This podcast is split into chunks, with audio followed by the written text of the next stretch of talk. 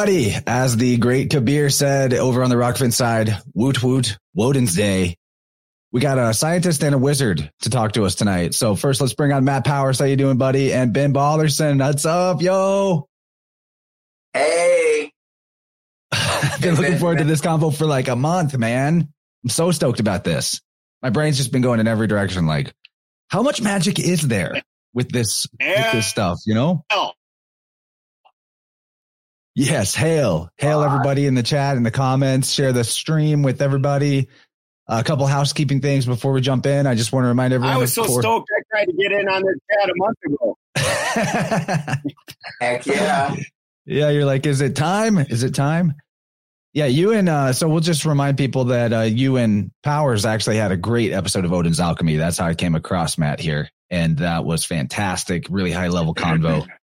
But I want to remind everybody about the Music and Sky event before we get going uh-huh. here. We have a beautiful lineup going at the middle of California location for the Alpha Vedic Festival Music and Sky. Can't wait for that. It's going to be the weekend of October 13th.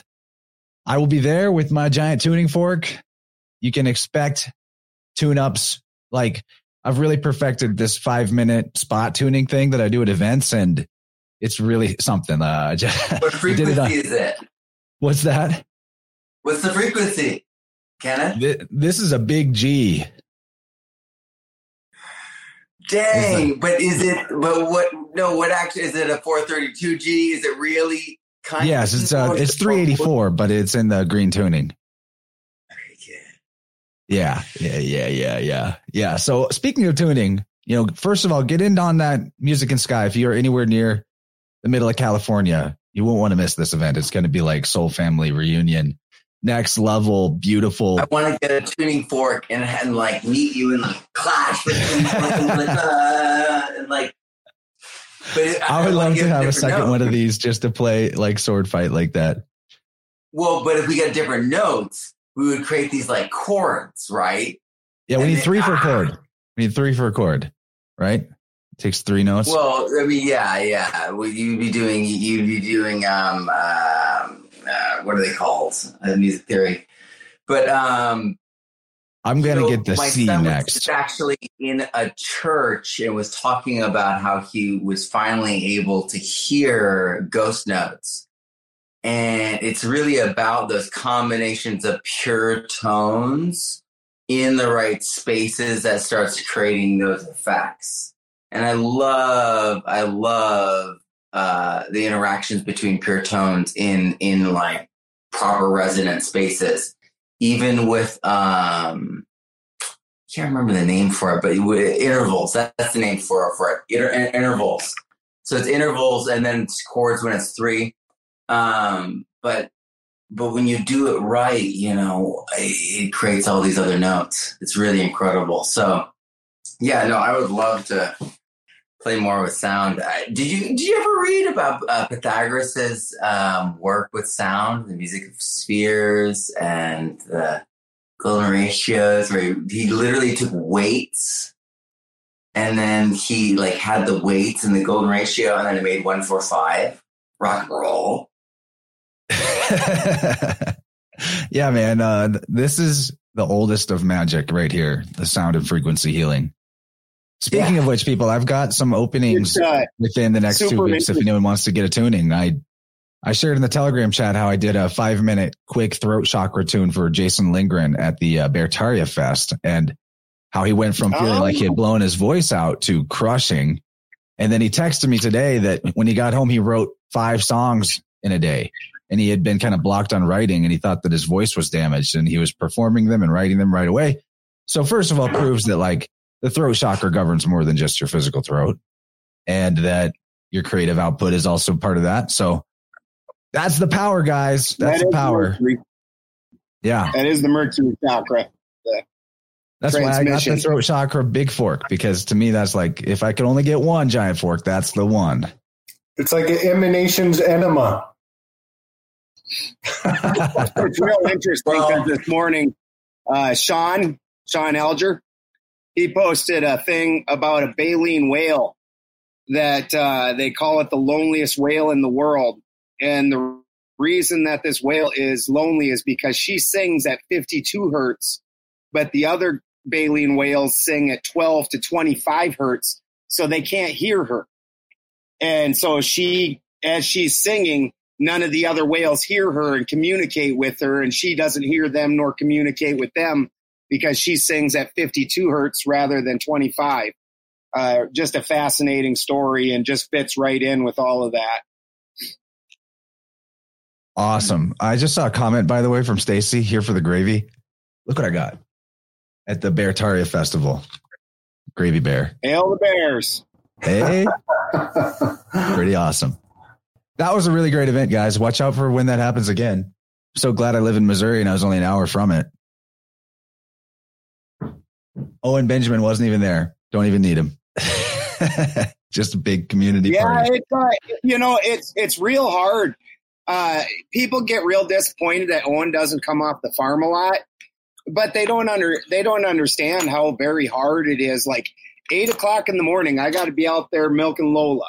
You know, we've got to already have the goats fed. If my water needs pumped, I need to have my water pumping in the morning. There's like 300 things that only I know. And that's yeah. the way it is being a, you know, moving into that self sufficient life. And it makes it real hard. Like I'm getting ready to speak at Flatoberfest. I won't be able to go to this festival because I'll actually already be on my way to Flatoberfest. Um, but, uh, it's hard to get away from the farm. And it's not until I got a couple trustworthy guys that have been here for quite a while that I could even, uh, think about doing that kind of thing. Other than that, my wife and I usually up. I I leave or she or she leaves, one or the other. it's wild though because I think that people who don't have homesteads that are developed, uh, and I'm like restarting over, but I know how it is. You basically momentum has a uh, a sensitivity to it that if you let like a, a, a, day come in that's wrong or a few days that are just wrong, you know, like if you cut off the way they're treated, if you change things and you don't catch things, like things go go bad. Animals get sick so quick. Um, there's so many things that can happen. Um, like their water, you know, isn't working right or so I understand that exact thing um, it's kind of turned me into more of a homebody. You know, I, but as we set up, I, am thinking about the same thing where it's like, well, I, before we go to this to see my mom, I can't get anything that requires me, you know, twice a day, like a, like a goat, right? Matt, Matt, the, the, I swear they knew my name. And if I tried to sleep in, they'd be like calling me they like break out sometimes. Yeah. Oh, if they leave it, mine will actually headbutt the house. She'll start just headbutting the house like, hey, hey. Front door. The screen yeah. door, like messed up the screen door. I was like, what are you doing? He's like, man. And I was like, ah. Yeah, no, people with goats, like, it, it gets real. It gets really real. And so, but the the thing is, though, the reason we keep doing it, and the reason that we plan on getting goats too, or or I don't know, well, we got to talk about it. My wife, my wife, won't have, we have different ideas, but um, but the goat the goat milk is just so good. It doesn't have any of the side effects, and you can get really, really good goat milk. You can get goat milk that has none of the goatiness at all. It has a high fat kinder, you know, all that. So, so yeah, I, I'm I, I'm on your side. yeah, you you can't beat it, and actually, uh, uh, it's very interesting because I did a lot of study on cows too. I've also have milk cows and milk goats, and uh, with cows, there is, there's such a movement for uh, uh, the lactose uh, movement, and then just going off of cows but there's an A1 and an A2 protein. And the vast majority of commercial farming is A1 protein. My cows are all A2 protein, hand milked. They love me. I love them. Um, it's a it's an entirely different situation. And I've had kids that were lactose intolerant from birth drink my cow's milk, and They loved it. No sickness. Yeah. Yeah. Yeah, that's that's that's the truth. I mean, we have there's a lot of these animals that just were not the animal. Just like how they monocultured, you know, with corn, they monocultured with the animals for milk. You know, and they went for the animal that make the the Holstein makes the most milk and like no fat, and it's just like um, you know water, milk water. Well, it's like eight, it's like eight gal- five to eight gallons a day like my Dexter's give off one gallon, but I tell you what, it's got a richness and a depth to it. Like my wife makes broccoli chowder and oh, some broccoli, and we get some like uh, some of the yellow cauliflower and a little bit of aged cheddar in there. Oh man, it's so creamy. It's like it, it's literally just kind of almost boils down into just a cream sauce, and you're like, it's like it's yeah. like broccoli and cauliflower floating in cream. I dig it. I love it. Well, guys, not to like crash the goat party, but we've got a lot of people here. We're we're good and warmed up, and uh, it was funny. That's all. You can't get Ben on a stream without talking a little bit about goats. I get it. It's all good, but I have this idea for at least a good chunk of this conversation to really get into, as the show's titled, the soul of the soil. And this is something that you and I talked about some in our Interverse episode, Matt. And Balderson and I had a little bit of a chat about it on a flow state, I think, not long after that. And I really wanted to bring together the mind of the scientist and the wizard, you know, and the, the heathen and the, you know, what other cosmologies we might bring to the table here. Because I'm starting to really see the picture of the possibility that life and location and everything is like frequency based and the conditions energetically of an environment determine what you find there, not the record that we consider to be linear time. And disputing the idea here, possibly, if you guys have any ammunition to possibly dispute it, the idea of linear evolution and extinction and more of a cyclical true rebirth of like something from nothing in nature based on the conditions and maybe sky clock and oh all kinds of stuff. So, you know, who wants to take a crack at this first and maybe lay out some of their thoughts on this? I think Matthew maybe can give us a some of his like actual observational evidence to begin. Yeah. So let's start in Saudi Arabia. Let's start in the desert. Let's start in an area where in living memory, no one's seen a mushroom growing out of the ground. And Neil Speckman has, has his team, and they're just they've ne- they've never worked. These are people that have literally just moved with their camels and just traveled and done. They've never worked like a job or anything, and he's now directing them and teaching them how to do a job, you know, and it, it was it's fascinating. He was like teaching them culture, like uh, introducing a new form of culture for them, essentially, and it's having them set up rocks, these one rock dams down to slow the water down, so the violent water that happens when when the rain does come doesn't happen. It's this gentle flow of water. And then he had to fill up this giant basin instead of flowing through the the wadi and like, you know, killing people. They pacified it and then sank it. And then they did that again and again. And they planted trees and they had only rainwater in Saudi Arabia with less than three inches a year. And for three years stretch, there was no rain and it grew and everything continues to grow and it looks like a paradise now. And I think year four or five, they had mushroom sprout and they freaked out and they said like what is this? What's wrong? Like what have you done? You know like but no they were just like really surprised. They didn't know what it was. They didn't know what it meant. And uh, paul stamets was like that's a successional like he jumped into this. He was like that's a successional um, mushroom and that's that's that's normal. That's great. That means things are progressing.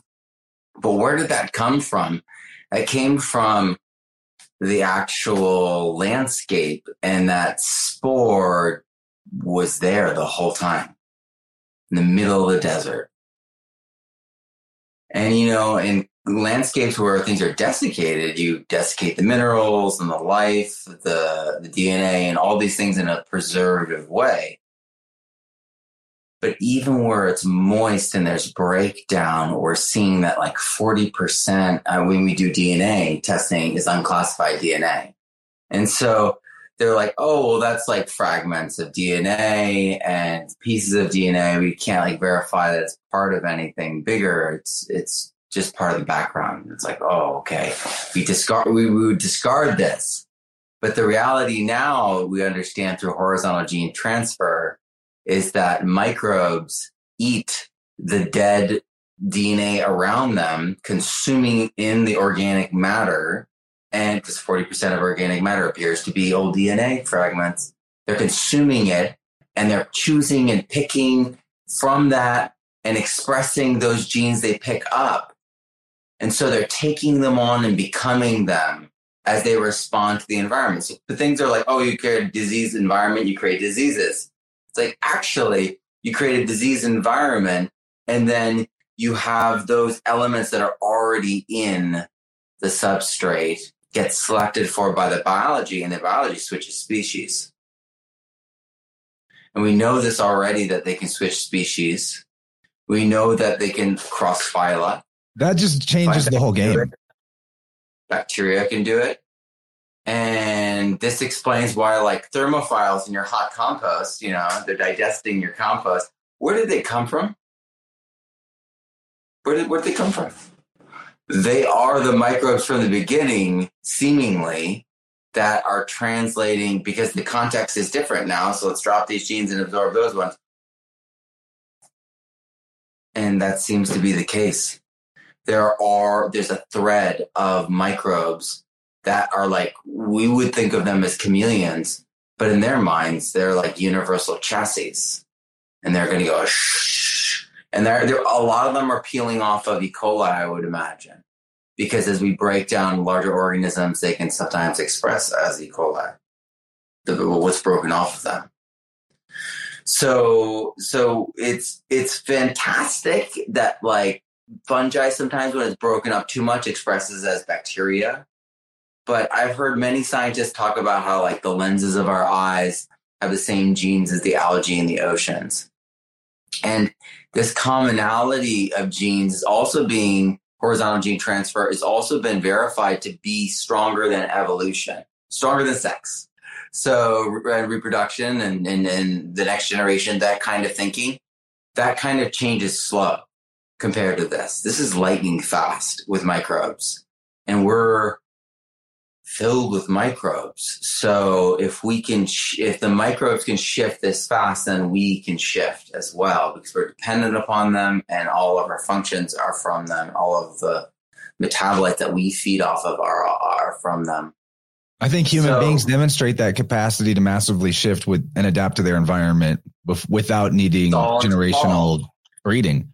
Yeah, I think this is like the the real evolution is really more just like adaptability in the moment. It's not about some far off development. It's about life is attuning itself to the frequency of the environment that it's in, in a sort of woo woo way of it's putting like a, it in a, a constant conversion state. And when you're in touch with nature, you're in a conversion state where you're like feeling God or feeling the spirit or in like like that's the, that's the energy that's around all of this. I mean, that's what enthusiasm is um, is when you're in touch with what makes you feel most alive. And that's what the entheos is. And when plants are in touch with what makes them feel most alive, they make the soil and then that makes more life and more potential. It's, it's really wild. Um, we don't know what, ha- like, all right, so let's just break some things up. DNA testing it takes like a day to day and a half to break down the DNA in fungi. The fungi resists, most fungi resist the whole time unless you PCR it. And then it's like even like highly questionable what's actually happening. But let's just say you take a day and a half to break down the DNA to isolate it and, and sequence it.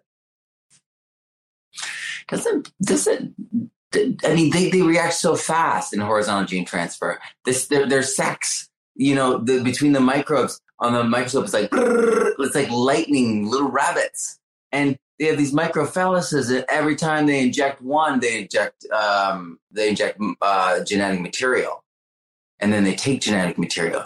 So they're actually like encoding each other and switching each other's DNA up constantly and rearranging each other so this is this is what sex is in microbes.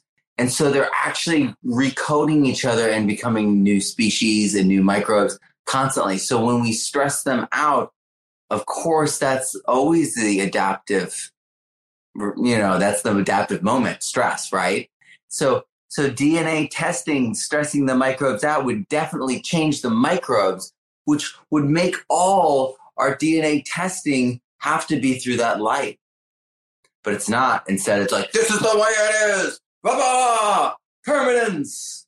And that's a lie. Things are way more fuzzy and complicated and wild. It's just like other areas of academia, like history. The narrative that's pushed is linear progression, you know, and that is just not the way of it. The children's story. I want to start by saying Matt is like an occultist without knowing it. Yeah. And he just needs to study a few occult works and and it, it, it's it's on then. Um which is just fantastic. Uh well dude's got a lot of like spiritual mystic knowledge. We'll give him that. His yeah. whole thing about enthusiasm. That is I wrote a book on it. Yeah. Yeah, I, I was like, reading you, a good chunk of that yesterday and it Did is you find awesome. The volume? Yeah, Did you find the volume? Yeah, you emailed it to me. Oh yeah, you got to check that out. You'll you'll, you'll fall in love. I'm just still yeah. I'm still unpacking things. I got things in like boxes. Yeah. Don't I know how that is? Um, the so from the occult side, uh, that's just fascinating because almost every uh, cosmology has in it a story of where uh, the return of mankind comes from the soil. That uh, uh, like yeah. as a, as a heathen after Ragnarok, which is the the doom of the gods and the whole world burns. Then Lif and Lifthrasir were hidden in the mud by Odin and then mankind returns from Lif and Lifthrasir. And uh, this enti- this story is repeated in so many different uh, Christianity. It's the whole ashes to was ashes. that mud? Did you say it was mud?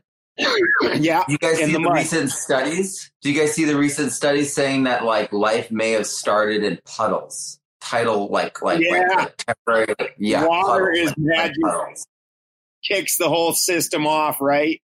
Um, yeah, yeah, but not in the ocean. Everyone's like, in the ocean, you know, it's like, no, the salt water is too much, actually. That was actually harder to figure out. But the purified rain and the puddles, the mud, it's, it's, what do you guys think about that? Let's, think, let's think about this for a second. Exactly what you're talking about, Benjamin. How did they know so many of our ancient traditions through all of our different bloodlines and all the different cultures of the world that like like like like reincarnation. It's like yeah the dna from my body gets taken up by everything around me the the nutrients and everything and everything becomes you know the next generation and and and you know matter's neither it's created nor destroyed right? But things are synthesized. So it's Microbes are magical.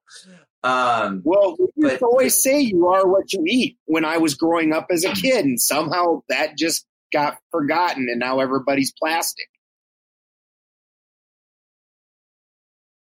Isn't it funny how we used to use that as an insult? Like that girl's so plastic, and now it's like we rely upon plastic. Plastic. Shut your mouth. It's like don't. It's like The Simpsons. Are like don't talk bad about the TV. It's like what? It's like people are caught up in a weird reality. It's sad to say. People are caught up in a weirdness and they're in a funk. And these ancient stories have such resonant truth patterns. And I think that in stories and in these myths, we find things in a digestible, like, like, you know, we do ferments and then we make them ready for plants and then we give them to plants. We do the same thing with the foods. It's like the story format is like the ferment, the myth format is like the ferment for our deeper understanding in our hearts and, and spirit.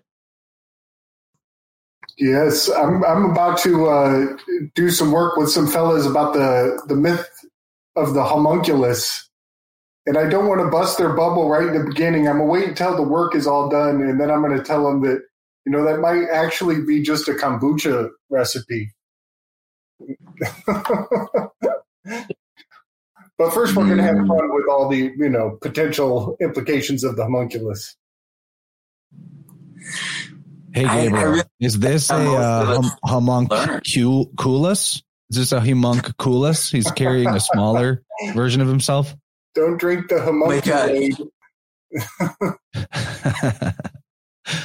I want to say, like, I think a big understanding here is about how consciousness has this ability to manifest energy out of the raw potentiation that we would call source or maybe you call that ether, maybe you call that universal mind. There's a lot of names you can apply to it, but it's the ineffable because it's not a thing. It's potentially thing or potentially energy. It's beyond the dimension of like place or physicality in any sense. And let's be real, it's shocking that it's like the way the way it is. But that's like, what your whole thing about enthusiasm is. That's literally what you're doing. You're pulling energy out of the potential with your consciousness. And I think life does that across the board. And if there is a they out there that gatekeeps, I think that's the one thing they wouldn't want us to know how much energy we can truly manifest from the field of infinite potentiation. Because then we need no middleman or, you know, we need no, we don't need their stuff. We don't need their goods and services anymore. Though, though, though, I, I, was talking to someone about this. Um, I believe two days ago. We really need those religions, though, and those myth keepers and those storytellers to keep holding those things, not to change them, but to preserve them, because they are these stories are important and they've been used for manipulation, no doubt, through time. But that shows how powerful they are. and their simple clarity and form and to have them, you know, go away would be terrible. And I think like actually I had a myth come to me in a meditation two weeks ago, incomplete. And I wrote it down and I haven't written it in full form yet, but it's like probably a 95 page book. And I'm going to release it at some point. But yeah, yeah, that's what we need. We need those that kind of couching to understand our power. I think we need to see ourselves in that. Like you talk about, like the, the the bigger self and the smaller self held in the hand. That's what like books and like myth and and creative thought is. It's us taking it into our hands and being able to look at it. So yeah, honestly, the biggest yeah. problem isn't them as gatekeepers it's us being lazy because myself, Chance, uh, Gabe, man, we all spend time reading those books, dissecting them and gaining these understandings. And other people are like, yeah, that dude up there at the altar said, and it is because they're lazy. The masses are lazy and don't want to understand. And and the, the books are there for all of us. Most things are free on PDF on the internet at this point like that and even an audio book like it's just plain laziness that you watch tv but but it's almost like that the books don't even work if you don't do the other work do you know what I mean? Yes! Unless you actually go and like you're in the nothing and you're you're in in the place of all potential and you blanked out your mind, you've pushed out your thoughts, and you're just there. You're just, you're just and then all those things happen and you guys know what happens it's it's sacred it's almost like i don't know if i want to talk about it it's so powerful and when those things happen it lights up all the stuff that you've been doing and shows you how they're useful. And so it's almost like for me, it's like input and output. It's like I eat the good foods and then I and, and then I go and I digest it. And the digestion is always the meditation. And if I don't meditate, I get all funky and weird. And I don't I don't Well, that momentum thing applies to your practices too. I know because I had like 65 or plus days in a row Qigong and then I fell off to go to this event. and like now it's kind of hard to get in there. And I even like started experiencing some symptomatic stuff that I don't normally have. And like, yeah, so there's a real, like that momentum thing is a reality across the whole spectrum. And it's, uh, it's a vibe thing. yeah. Yeah. It's, and, and I think that it's a it's an intent thing too because it's like you can do the meditation um trying to force it. I've done that. And and well you're trying to bring yourself to a certain vibration and that's that can't be forced. And and honestly i think that's what's happening with thermophiles because from our discussion there's no carcass left behind. So i think that's more of a vibrational thing where they're popping in and out.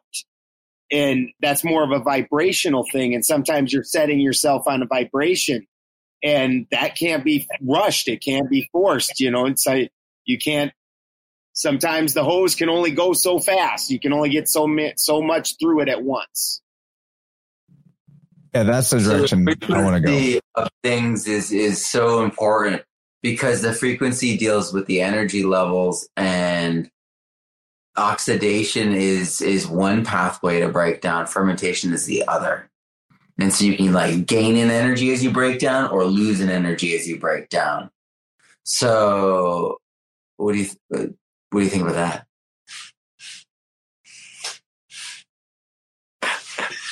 Bears. going. I don't want to keep going. I want you to add. I want you to add.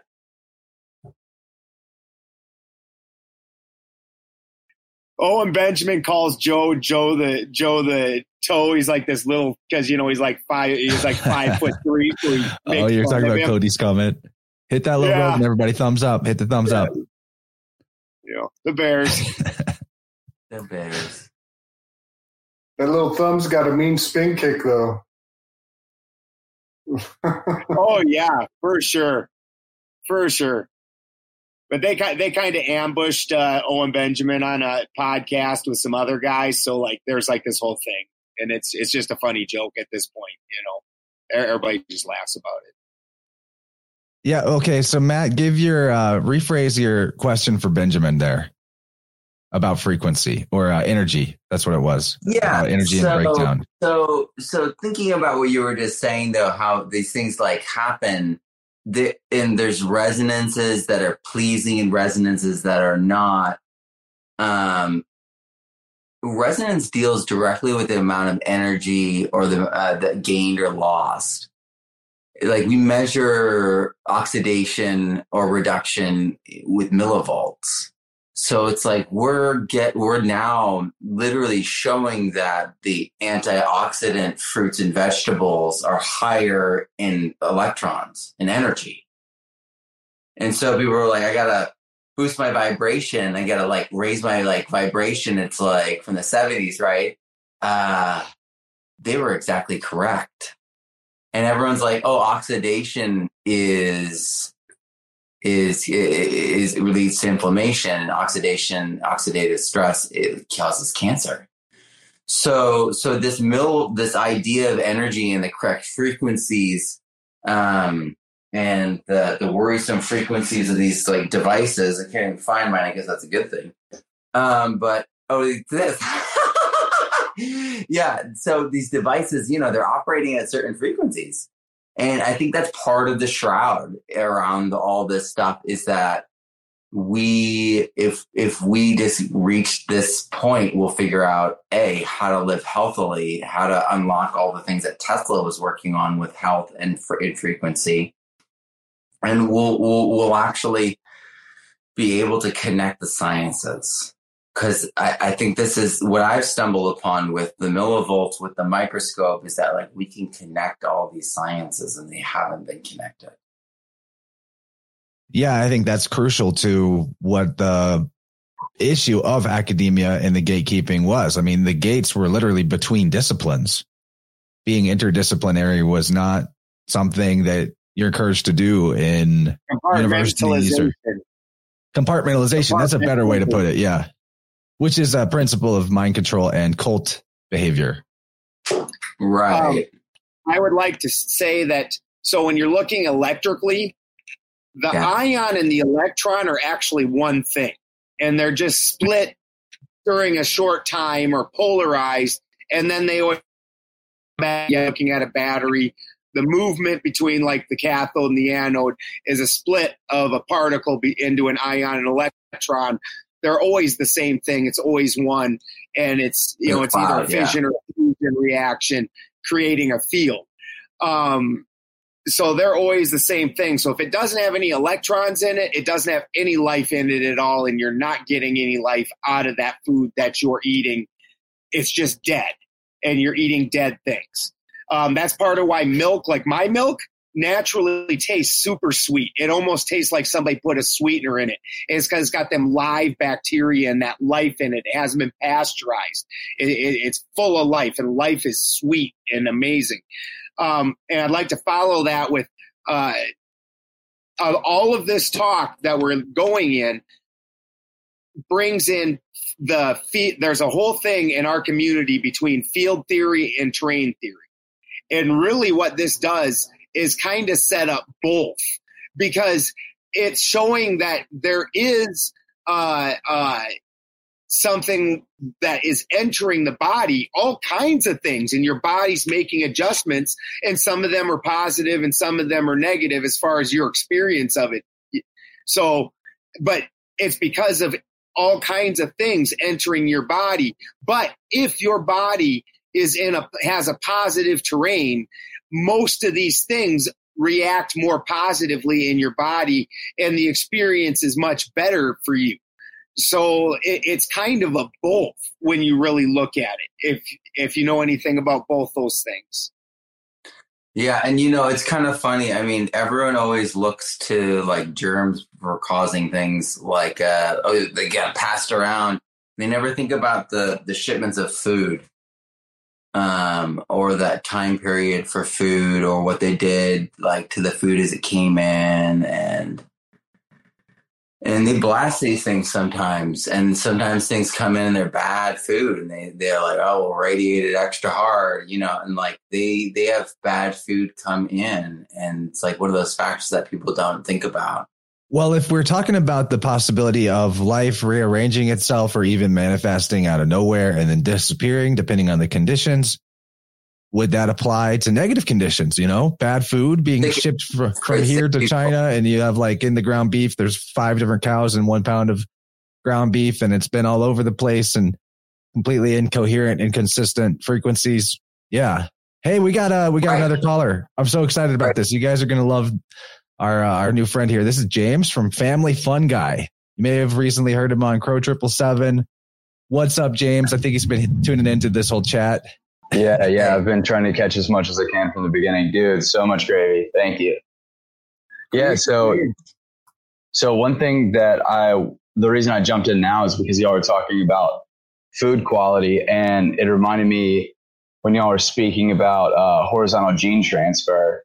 It, that's one of the reasons why I started avoiding all GMOs, any sort of genetically modified foods is uh, just the premise that you your body could possibly start rearranging that DNA. Taking it in, it does. You're so right. Yeah, and and Balderson bringing up uh, the Kybalion. That's like one of the first books that I'll ever recommend to someone if they ask me for recommended reading. Because once you understand the principles, you can broadly apply them uh, the principles are few, but the applications are many. Mm. And it's it's funny just listening to Matt. Like, dude, you already get so much of it, man. Um, it's it's cool to like. Uh, oh, he put have, so much science to the occult without knowing it, and it's just like if he just changed a few little terms. Well, well, uh, where did science come from? I mean, when you explained alchemy to me, I was like, this is what the the chemistry farmers were doing. They just didn't understand what they're doing. And then earlier today, talking to the former VP of e, uh, uh, Teraganix, he's like, we were taking EM and combining it with the salts, and then it was making the field incredible. I was like, wait a second. This is the two focus concentrates because EM is the concentrate of the biology and the salts of the concentrates of the mineral. Like, ah, it was exactly what you were talking about. And they had these incredible, incredible reactions, you know? So uh, it's uh, it's it's pretty amazing, um, and for me, it's like it's history. I mean, it literally is history. The alchemist became the the gentleman and the gentlewoman um, scientist because in the 17 1800s there were like notable women doing science that was like unbelievable, you know. So I think that's back where, where we are. We're coming back to that generalism's coming back, home testing, home. I mean, I bought 10 jars today, glass jars, because I'm going to be doing all like the Korean natural farming preps. That's straight up alchemy, like straight up. And so it's like, it's the future, you know? And it's, we have the science to prove it. It's like a full circle moment, I think. Exactly. Cool, exactly. The, the whole difference is when they compartmentalized with their science, they took out some of the spiritual aspects, which took out the understandings. And and then the whole thing was a was a wash, especially the part where the sulfur component or the life component of things, which they don't recognize at all. Like like when I said you're eating dead food, it, it's amazing the difference between uh, even though they've preserved the flesh of the thing, they've basically like w- with these foods you guys are eating, they've basically like embalmed them like it, as a human. And so the flesh is still there, but the life is degraded and gone. And you and can tell the difference. Yeah, like like when you're doing an extraction and and you've got plant material that was not that's like a year old there that oil comes out black. It, and as opposed to a year, if you take it out when it's fresh, it comes out either a clear or a, a bright yellow like this. It, it's a super bright. And that's that life component that you're taking in that they really thoroughly try to kill in every every way and we recognize that and try and because the entire actual process the great work is the sulfur is supposed to pass through the mercury and enliven the salt. And that's when everything coagulates together. And that's the great work. That's where you get the stone. Have you done that? Oh yes, I do that a lot. That's where all these understandings come from is all the time that I spend in the lab watching this over and over and for me that's how you build faith. Because for me, faith is something I know happens because I've done it. I've experienced it. I've watched it a million times. I don't even question that this is how it works. So that to me is true faith, faith through work. So you work with Mercury. Mercury's I'm awesome, right? Afraid of Mercury. I'm totally afraid of Mercury. What? that's so. That's so. They've so uh, Oh, that is such a myth that they've propagated, brother. Like, it, now, granted, when you're making it, the breathing of too much mercury vapor is horrible, but you got to treat mm. mercury like a solvent. Understand that that's a solvent for like the metal level. So when they say an amalgamation, all that thing has done is become a solvent and taken in the the metals around it that are dissolvable for the mercury and it will soak them in. Now, once it soaks them in, if you go look at a lot of Vedic uh, medicine, they will take mercury and they will feed it gold. And they'll take gold flake and they'll just rub it in, and the mercury just eats it, eats it. And eventually, when the mercury reaches a saturation point, the mercury becomes solid and they wear it in a, the shape of a Shiva around their neck and they dip it in their tea because once something's saturated, what's it do? It starts releasing. And now that gold becomes bioavailable to you through the mercury, brother. I'm afraid of mercury. it's a myth. Much respect for following your conviction. Breathing fumes, definitely don't do that. And that's where that's where the whole myth came from, like the whole Mad Hatter thing, because yeah. we're purifying the mercury, you know, distilling it, which is oh, that's something I wanted to say about what you were talking about earlier the difference between salt water and fresh water. The fresh water's been distilled through through the natural because uh, for me we live in an enclosed system we have uh, firmament or whatever you want to call it the the a vacuum and and and uh, material cannot exist next to each other without something holding the the gases and things in it just how it works. Basic science. Are we in a constant state of fermentation because of the firmament? Yes. That was a question 100%. from Kabir. That's what we are. We are the archaeus of life. As as an alchemist, one of the things you do then, one of the first things you do is the archaeus of life in water, where you just go out and you catch rainwater and you ferment it and you watch that life will just start growing out of this and more more uh, uh, complex life will grow out of that life and this whole thing will develop. And that's all we are is basically a, a big distillation. It's ben, I wanted to talk some more about this idea of the life coming out of the soil and the mythology around that. And maybe if you could talk to us a bit about how that comes down to us from your traditions. I tapped into the uh, digital collective unconscious with the AI art generator today for the cover art of the show. And I put in life manifesting from the soil and the AI gave me this. And I was like, that's pretty much like what I was imagining here. So kind of, what's that? Is that DALL-E? Uh, I don't know. It's not DALL-E. It's AI. I don't know where it got its inspo from. DALL-E.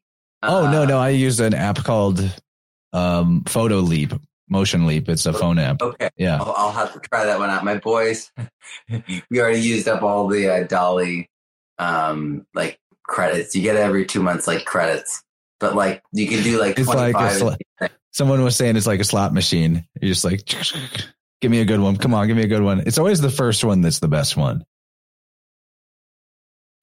I got so, nothing but garbage after that. Some of them were so creepy they had like a bear and its eyes were melting into the microscope. I was like, this is terrible. I'm scared. it's a, a tad bit demonic, yes. So I kind of wanted to jump in. And, oh, yeah, know, please, James. Yeah, I kind of wanted to jump in on the life emerging from the soil uh, concept because I started to break this down on a crow episode about how our bodies are culture vessels. And so, whatever we're feeding our bodies, we're feeding our culture and as above, so below, whatever's in our culture starts to express itself outwards. And so we're part of the chain of light condensing into matter so that we can fuel our cells with that light to decode our life story in our DNA. And so we have to be mindful of what we are using as the energy source and the mineral source for that process because we are this middle point, this middle catalyst. Uh, someone saying, I am the living soil, I'm the living soul. That's it. That's it. And so, you know, if we want to heal our soul, we heal our soil and our gut and we heal the soil on the planet. And, you know, I kind of feel that I'm listening to Balderson and listening to Matt, and I feel like I'm in the middle because I, I'm, I'm like hearing both things and connecting on both of those levels. Like I'm sitting here in our um, in in our lab in our production space, and like this is all mycelium behind me, and like I I do this in, in my everyday life to bridge the gap between the spiritual and the material, and seeing all of these different parallels with how health is the uh, is, is the penultimate focus for your day because there's so many things that can get you off task. And uh, Gardner was even talking about this in one of Owen's streams.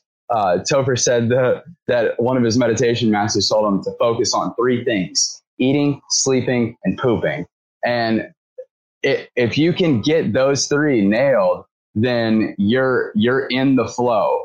You're you're back in the rhythm, and it's it, uh, it, it's it's profane on some it's level. that third part also, that trips people up. Yeah, always, always, man. Eh, that's because people don't shovel poop. Like I have, I have chickens, I have goats, and if you're tied to the land, you know what's up, and uh, you you get that uh, all all of these alleged plans and conspiracies aren't going to happen. It's just, it's more of a threat. Like if you don't do it, if you don't provide the fertility, if you're not a participant, then you're going to trust us to do it. Well, this is how we do it. You know, we treat the soil like it's uh, like it's a growing medium, not like it's an ecosystem. Um, and it's it's as callous as the banking system is, and and you see that you you see that everything is is brought down to the basis of exploitability and uh, if if it can be made into currency and I and I get that at a level, but currency is this mercurial idea, the carrier. Just hey man, I'm taking your labor energy, and now it's this guy's labor energy. And if you let can me throw something in here, James, that what you just said about soil being either an environment or a medium, depending on your perspective, that is the exact same misconception that is applied to ether as well. If you go look up the definition of ether on the Googles or whatever, you'll get that they're describing it as a medium and it is not.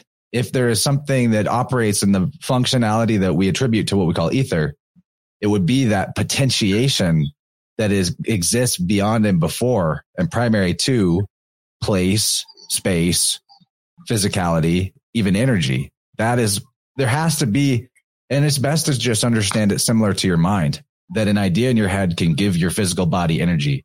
You can potentiate energy from the mind or even form from the mind. Like somebody thought of a water bottle like this before it was made, right? So the soil is a similar thing. It is this field of potentiation, I think is what we're getting at here. It's not a medium. A medium is like they want to constantly influence us with this idea of mediums and middlemen and go betweens yeah. and gatekeepers because that's where you siphon off the top. That's the trickster right. of the Mercury or the ferryman. Mm-hmm. Yeah, but and it's also See, the, pro- the problem is, is that medium. I, I understand what you're saying, and I don't disagree with what you're saying spiritually. But even that potentiation, the life has to travel. It doesn't appear until there's water there, until there's something, until there's a solvent, and to make that transfer happen. So yeah, and, and water's like is, soil in that sense, right? So so you've got to have something to make the transition, or else you've got a hot wire and a negative wire, and nothing's happening. Here's your potential. Here's here's your thought. Here's your here's your uh, wisdom. This is what act, actually having done it. You need something to make that transition happen. Water serves so many different purposes. The, the ether thing. James, were you good on your thought? I kind of cut in on you. I thought I was going to be shorter, but then I was like, end this, end this. no, no, like to, if you, if you wanted to dig deeper with that uh, discussion about potential energy, like that is the field is potential energy and you can tap into that. And um, I, I think in the secret teachings of all ages, Manly Hall, quote, uh, it, it may be him or he quotes someone that says, like the the seething hands of Lucifer are um, like the energies are there, but people can people choose more often to do ill will with it, with that mer- mercurial energy, with that energy that has potential and has ability. And more times than not, they feed their their immorality and desires rather than using it for the carrier for the gold for the highest principle. If you can use it as a carrier for the highest principles instead of fulfilling base desires, then you're elevating your being. And thus, in, in just like with resonance, if you pluck one guitar string, the other five start to uh, resonate. You become that point of resonance for people to find the field again. Exactly. Mercury doesn't have a charge. It's it's the balance point. It's the positive and the negative that have charges and you're choosing where you're where you're going with that. Like Matt was talking about, whether you're doing oxidation or fermentation, it, it, it's the energy's going to move either way, but you're choosing how it's going to move. And what's wild is it's um, we can make things more reduced, but at the same time, something else is always being oxidized. That's how it works. so you, it, you can't you can't do one without the other, and that's the, one of the things that makes people kind of go a little crazy when you start bringing the, that up. Um, right, right, right. So, so the energies thing. I also did a video recently about how so, like plants are so, like solar panels and they're bringing down the energy. They're breaking water doing hydrolysis releasing h plus as a proton into the soil. It's being stored in organic matter as the battery. And and this environment this charging of the soil is what built the large dark beautiful rich soils that we mined in agriculture. And as we mined those, we removed all the nutrients, which are charges. Each nutrient is a charge. And then we oxidized by tilling, so they went into the air or got locked up in the soil with oxygen. So we remove the oxygen from the environment, from the air, and then we put it in the soil and we remove the nutrients and the charge and the energy from the soil and put it in the air. And this, there's all these theories about like why the, the, the atmosphere is shrinking and leaking oxygen and how we're more open to solar, solar flares now. Um, and I think it might have to do with the basics of it, of, of the, the positive negative. Um, and I'm going to be talking with, with Crow tomorrow about this, about how the earth is like the female side of the battery. You know, it's negatively charged, but don't think negative like you're being negative. You know, it's like in the sky is positive, and that's why when we're earthing, we're actually taking on those negative ions, and it's good.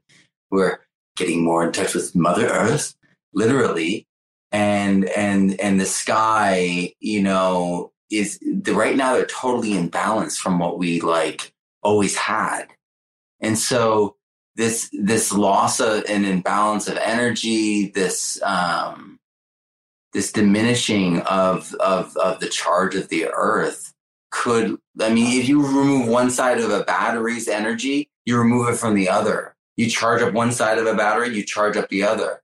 So the fact that we've lost the charge of our soil, I mean, is this the path to Mars? Is that is that we're on because we're so, certifying? So I kind of want to jump in on that uh, like the charge going from one side of the battery to the other and kind of going back to the ferryman or the intermediary is kind of like a voltage regulator. That way you don't short yourself out. It's like a breaker. Um, this is something that I felt with using uh, different ceremonies is you can you can center yourself to sort of upgrade your breaker, upgrade uh, upgrade your capacity, your capacitance, and so whenever you're let's say having to free yourself of the uh, earth space time paradigm for for a minute you can have the capacity to travel in the astral. You can get all of these insights um, that w- we're all discovering and sharing. Like we're just the same consciousness subjectively perceiving itself and just sharing like hey dude have you seen have you shown, shown a light in this corner yet? Like this this is what this might look like. And whenever you're talking about mining the soil, it's that's exactly what's been going on. It's been strip mined, and then I'm I'm thinking also in terms of parallels with the financial system, is that they're like mining these charges to uh, to to be later applied. Um, it's and, and it's up to us to either be back in the soil putting our our blood sweat and tears that all carries charges putting that back in the soil, or are we going to keep putting ourselves in sarcophagi and di- keep distancing ourselves from that which gave us being? Hmm. Yeah. So uh, I love that. I definitely want to talk to you again. Um, but uh, uh, oh, you totally me, need to have James on Odin's Alchemy. You guys would really love it. Yeah, we need to chat. Um, and you got to do an Interverse, but we already know that. We'll we'll get there. I got to hang out with James uh, all weekend. It's fucking amazing. And his beautiful um, family, but, uh, his wife, his babies. Nice. So good. so for me, the world's a battery. I've, I've talked about that a number of times. It's a biochemical universe.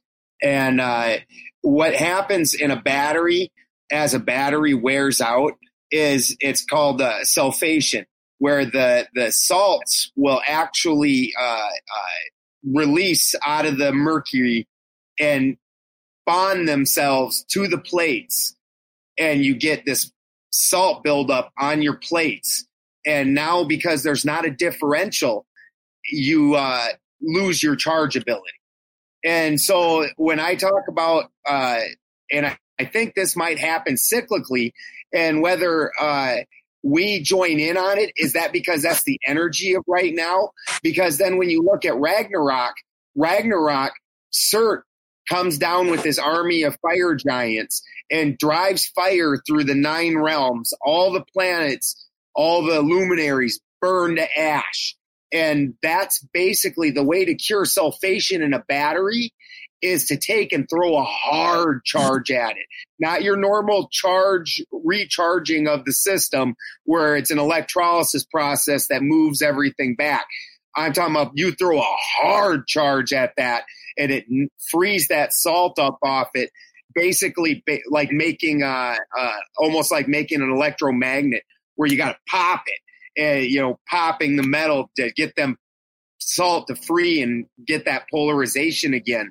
And uh, that's basically what's happening, in my opinion, in a lot of these stories where it's an electrical discharge that's happening at the end times or whatever you're talking about. So this uh, uh, releasing of the everything in the earth and moving up into the sky may just be a cyclical thing that happens.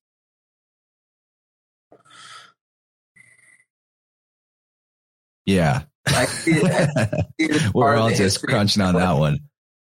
I see it as part of the history of tillage, and I see it as the beginning of tillage as the end of, of, of the large animals that were the tillage factor. And you know, I mean, the Adam and Eve story, if you think about it, was us violating some or, or thinking we're violating some principle of nature, and then it it it, it kicking out kicking, kicking us out of paradise. And what we're doing with permaculture is we're trying to create a sustainable system of, na- of working with nature. We're trying to reconcile those sins, and and it, it's possible like that's the thing. We actually can like create a system like we know, we've seen the examples and it's, eh, and that's the, the most beguiling part about this is that we have the, the, the way to live. We have all these solutions. We have the, the science. We have the, the, the spiritual backing. We have all the traditions from all of our different uh, cultures from all over the world. And it's really just about doing it. It's about doing our meditations. It's about developing the soil so that we can we can see that connection and feel those connections. I think that all the issues that we're facing now stem from this. And it could be, and I mean, I think that's why all the stories and all the legends and all the myths and all the religions all find commonality too. They're all trying to teach us some fundamental lessons um, and get us to just listen and slow down. Um, and so, yeah, I wish I knew more about you know some of the things you do. Um, uh, but but from my perspective, um, we can fix all these things, and there are ways. And it, it, it, a lot of it looks like our ancestors were participating in alchemy that we still don't understand like the Amazonians, like Terra Preta. That was an alcohol. I mean, they still don't know how it was made. People still aren't doing it. People yeah, it, it uh, please define that. It's a type. It's Earth, Terra. But in case anyone's so not familiar with that idea, but second layer. So I'll define it, and you can make what I define, and we can do it, and it's great, but it's not the same. And I'll tell you why. So what it is is it's biochar, it's fish bones and and and and and, and fish fish uh, meal. It's um ye- like beer yeast. Um, it's lactic, lactic acid bacteria. Um, it's manure from people, maybe from animals, um, urine, and they got buried. So they would use these these pits that they were making corn corn beer with, and they were they were lightly fermenting it under heat. So that was waking up the lactobacillus, that that that simmering process, and then these clay pots would break quite often because it wasn't like clay pots like we have now. It was very thin, and so and grandmas would always be walking around spitting in each of them they would spit in each of the pots.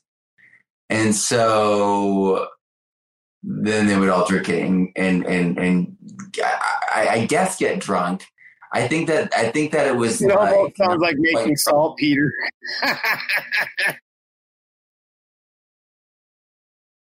yeah, I mean they were they were creating a lot of different things because they were cooking below they were uh, and it would break and then it would interrupt that or it would go through all the all the process and then they would bury it. So there would be ash there would be compost there would be there would be so many different things and we can all do this. But what happened with them with momentum like we talked about earlier it was that like that principle behind um, so much of alchemy where you compound compound compound compound compound they did these parties as a culture. And this is how they dealt with their latrines. This is how they dealt with their waste. And they kept things clean this way. And so all the shells from the, uh, from the shellfish, everything went into these things. And what happened is all these pits had winners. So they had this consortium of microbes come out of those yeast, lab, and human took and and our and our and and their their their manure, which also came from the food from the land.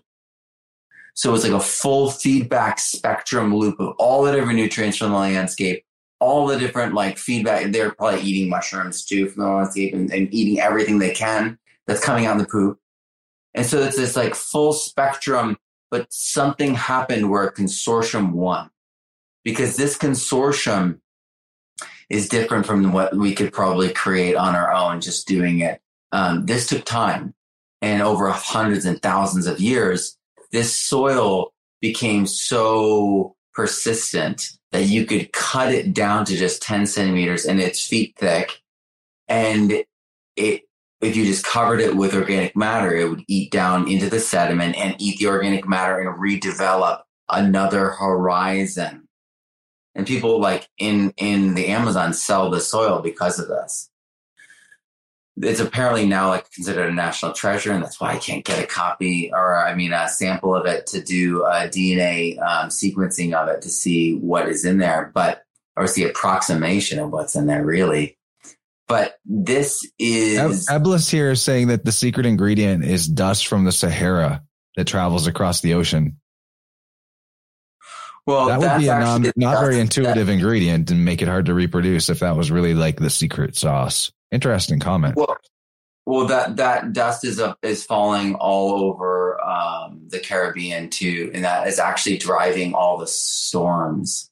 And so, as uh, Kamau Brathwaite, my poetry teacher, who is a, a, a Barbadian um, poet, said that you could we should predict all the weather and all the storms and hurricanes and tropical storms starting in the Sahara with the dust there.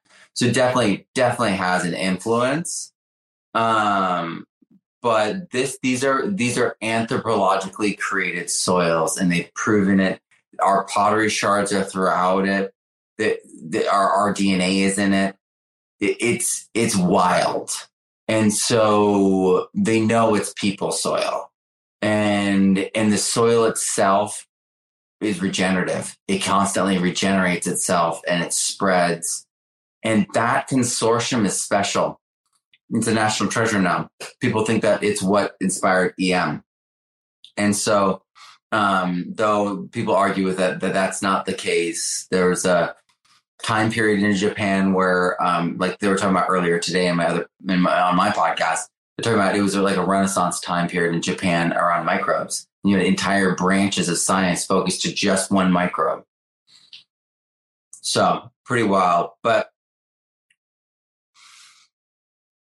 I got off on a tangent. What was I saying?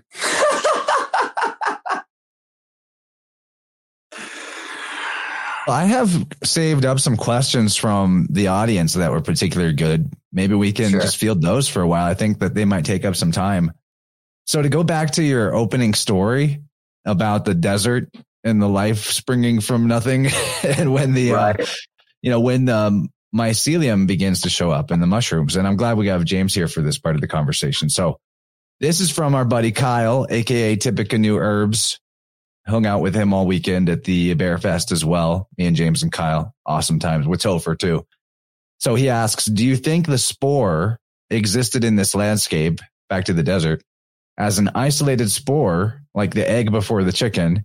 Or do you think the changing landscape created the conditions for the spore to exist and it came into existence?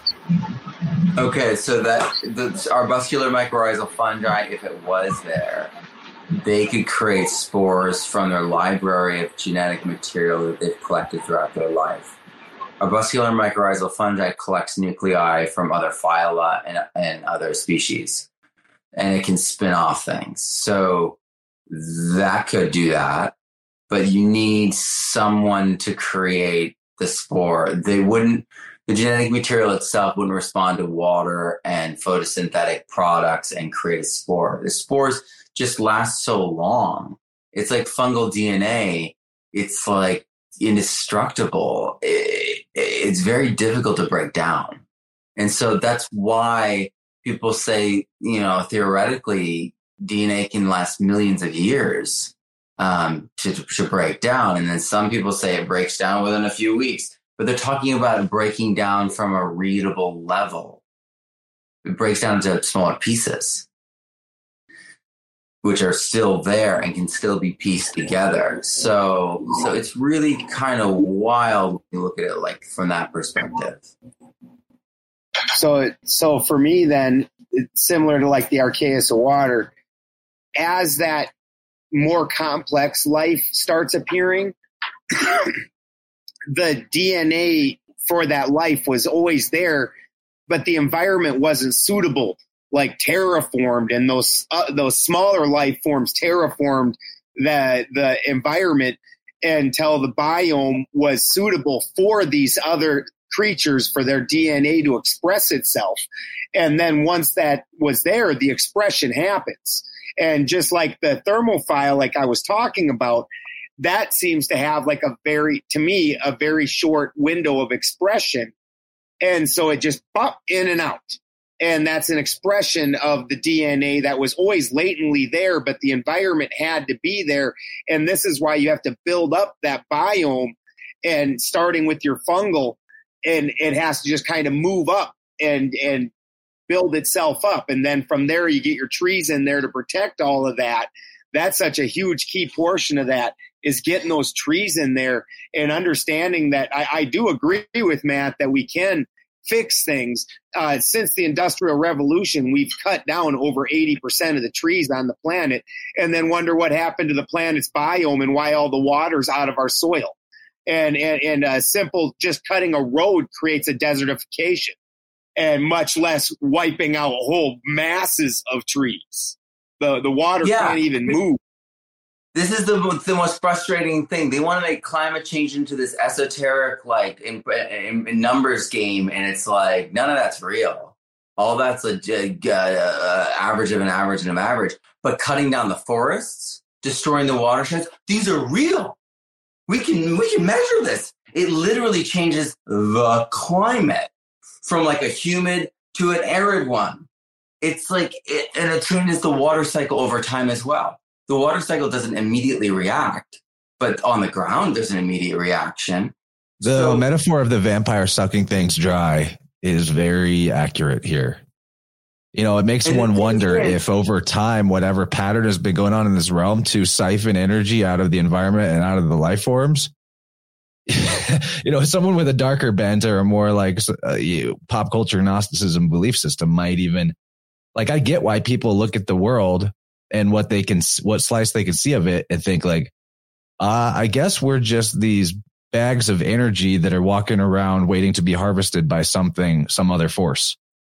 Because it seems like it's reasonable to think that earlier in the realm, life was bigger and more distributed in, in mass and thicker and like, you know, slowly over time in our own lifetimes, there has been, we have seen less and less life in terms of like the diversity of it and how many animals do you see in a day and all of that. So, but I think that it's not exactly this linear. Once it's gone, it's gone. I do think that we're starting to see the evidence that it's really the bandwidth of perception and the energy that we hold in our own body vessel that allows us to see more or less of the spectrum of life's potential manifest in the environments that we go through.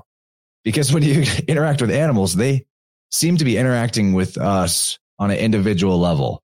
You know, they have this psychic connection that is hard to describe. Uh, you know, a bird will just fly right between you and somebody else in a way that like, why would that bird do that? You know, like messages are really there from the world mind, the world psyche. That was a big ramble. I have hummingbirds all the time come up to me. Yeah, I'm down in Louisiana where we get hit with some pretty strong hurricanes and just the dredging that they do to keep the canals open here for shipping and uh, the deforestation has created such a big problem with soil erosion that I mean, since we were kids, we get hit with numbers like uh, you you lose like two football fields a year of shoreline. Um, and it's like what whether that's exactly what it is or not, it still lets you know that uh, our actions are having a tangible effect. Um, well, I kind of wanted to circle back to the idea of the diversity of microbes, like in Terra Preta, is I was reading this paper whenever I was still in college, and we had to give a presentation on it. Uh, it was like me and this and this other person I was in class with, and so we had to really analyze it. And there was a control group that was in Oklahoma who had like the standard American diet, and then there were like two of the experimental um, cohorts were uh, a tribe in Ecuador and a tribe in uh, Central Africa and they were doing uh, they were doing fecal diagnostics to see the microbiome makeup. And in the group in Ecuador, they had photosynthetic bacteria, uh, cyanobacteria, in in their gut, and they were the the researchers were baffled as to why that would be there, and ultimately concluded that it was from their diet. and so that's like consuming spirulina or uh, chlorella or something in those those same veins that are extremely local to their environment. And the cyanobacteria are the the big producers, the the oxygen makers, and then the fungal realm are the big decomposers, the the alchemical recyclers that don't allow any energy to be wasted but just merely changed into another form. Yeah, the engine for this is Rhodopseudomonas palustris, purple non-sulfur bacteria. Um, it, it, it, it's similar where it can feed four ways, and so it can also eat sunlight. So it photosynthesizes, creates oxygen. It's it's. I mean, you can drink this. The whole person on it.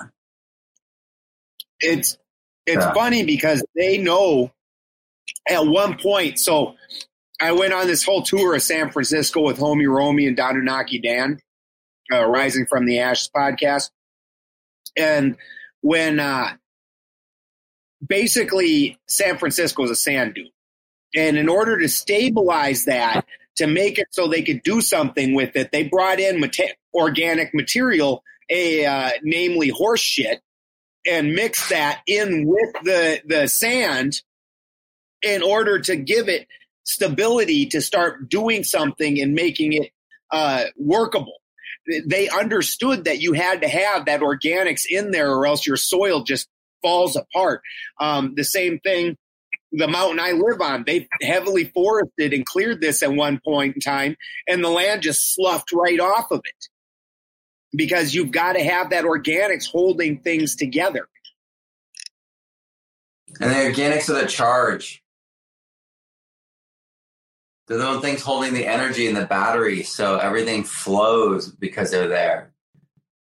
So nutrients, they're flowing on a maglev train on the hyphae of fungi, no doubt. But what's powering that is because every few micrometers, the fungi goes right through a chunk of organic matter or biochar and uses that to store energy and gather energy and hold energy itself as well.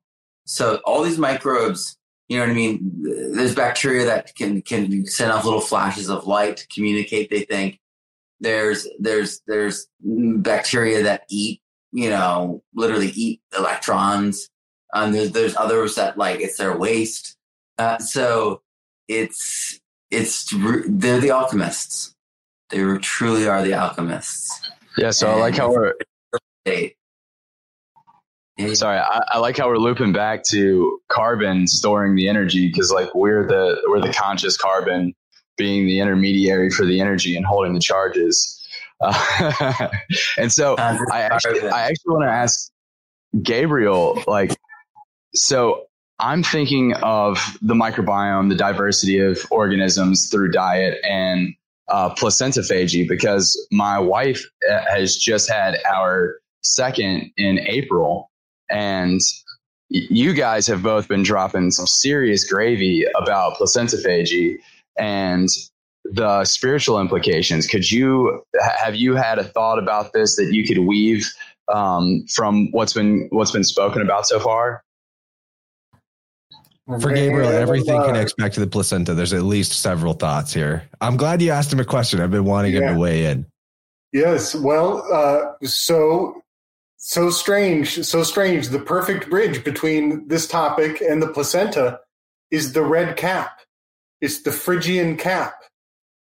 And the Phrygian cap is the red cap of the mushroom. And it is also metaphorically the red cap of the placenta that the baby is initiated into this world wearing. And so uh, these are many layers of the um, Mithraic initiation process. Uh, but yeah, I do believe that, you know, there is a communion when you're about to be initiated. It's probably a cracker with probably some uh, psilocybin. You know, that word cybe. Cybe is a, you know, a uh, umbrella shape or a covering or a firmament, something that you uh, take shelter under. Um, so strangely enough, in that one phrase, that one word, cybe, the ciborium, we have all of the conspiracies wrapped up in one. that the uh, you know that the mysteries are entheogenic, you know, um, that the nature of the place that we're in, there is some kind of dome. What is the mystery of the dome? If we could just figure out the dome, we would know all the answers we're looking for. Uh, and also, uh, it is the placenta. This is the metaphor of the placenta uh, because uh, uh, certain religious orders uh, they believe that babies with strange birth features are often the chosen ones, or that they will have a, a life path to become a messenger, you know, a mercurial message carrier. Um, so yeah, uh, apparently I've heard of like in Tibet, it depends on the diameter of the umbilical cord. And so some babies are born with like extremely wide umbilical cords and they become like the chosen one, the spiritual shaman of the village of their area. And then there's some other guy on the other side of Tibet and he's got an extra long umbilical cord and he's and he's totally tuned in. He's got some kind of special abilities. You know, uh, all of these strange birth anomalies. Uh, you know, they used to get honored. The Catholics got the one where the placenta attaches to the forehead. That's supposed to be like a chosen child in the Catholics. Yes, yes. So strangely enough, wow. it does. It matches up perfectly to all of the mysteries and metaphors of the mushroom as well. So it's it's a so oddly perfect that you even asked the question. Dude, that is When we talk about like, the adaptability of DNA and Yeah. organisms, it is amazing how adaptable the placenta is. Like even after the baby comes out, if it has trouble breathing and they've left it attached, the placenta will start breathing for the baby. It can, it's like got an intelligence to it. And mushrooms are adaptogenic too.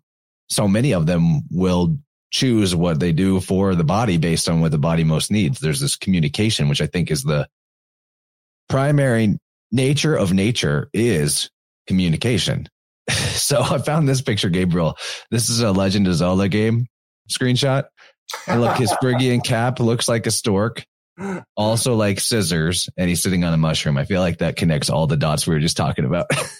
Absolutely. That's awesome. It even brings in a little bit of uh, circumcision. Yeah, totally. Totally. It's got the scissors on the beak and the. Uh, That The- the face when you veil on brought that up. That was awesome. yeah, the veil Well, on the cap to has what already this show's really like. right? the veil on the cap So- is already broken from the mushroom. I, I kind of wanted to look back at the uh, carbon cycle and state that it's the movement of the carbon that is creating the energy. The carbon itself is so like when you eat things, it breaks it down into particles. And most people think, you know, you get all your energy comes from the sugars or the glucose, but it's not. That carbon's still blocking it. It's the release of that carbon that makes glucose turn into ATP, which then makes it usable. And then you release it, and then the tree takes it, puts it back, it you know, and it releases with uh, oxygen because that's where it, what you're using your oxygen for. That's the mercurial side. The oxygen is the negative side. It's oxidating things and ripping out those carbon molecules, feeding them to the tree, which would then the fusion's happening back down in there, and, and that's why you need that H plus down in the ground because that's where the, the hydrogen's creating the fusion and then that carbon's fused again and then we take in that next bit of organic material break it down and it's that that transfer of carbon back and forth back and forth. So it's it, it's i just wanted to refine that a little bit. As I understand it, the protons are held on the carbon uh, on on the organic matter surface, um, and it's that that ability to hold water, it's the ability to hold energy, it's the ability to hold nutrients, not the actual carbon itself that makes it the battery. So so in moving any and transforming anything, you must re- everything requires energy to change. And so the movement of carbon and the changing, of course, requires energy and um, it- always a part of it. But when I'm talking about it being the battery, it's because, um, like, let's do this uh, jar soil test. We're shaking up your soil. If your soil has had um, regenerative soil treatments done to it, the sand itself will be blacker. It'll be darker. And that'll be because the, that will be glommed onto there and, and it will, will extend the carrying capacity of nutrients in your soil because now your clay and silt and sand has this organic matter glue attached to it, which allows it to hold more and and and so it's holding more water, which always is energy. But like that's the thing that people don't understand. People are like, "Oh, it's really reduced." That's gonna mean like moist or wet, you know. And so it's like a lot of energy means water. You know what I mean? When you when you get to the extremes. And so, you know, breaking that apart, I think is is is is for my understanding and the way I put it together from what I've studied and worked with, um, that that's what that's what I mean when I say that. No, I, I, I agree with what you're saying. It's working like as a capacitor. It's not actually where the energy is, but it's it's having that in there allows to bind in the soil to express itself out so you can take it in. And then the removal of the carbon lets you incorporate that energy. And that's why I was saying it's the H plus in the soil is where that bonding has to happen with the carbon. So then your removal of the carbon lets you basically take the energy directly out of the soil and incorporate it into your body. But that's why it's so critically important actually to not remove that carbon from the soil and have the excess carbon from the process be what we feed off of. And that's the, the, the like we talked about the death of soil. We talked about like the history of like uh, just taking and taking. The actual system, when it's working properly, is one of uh, the cup overrunneth.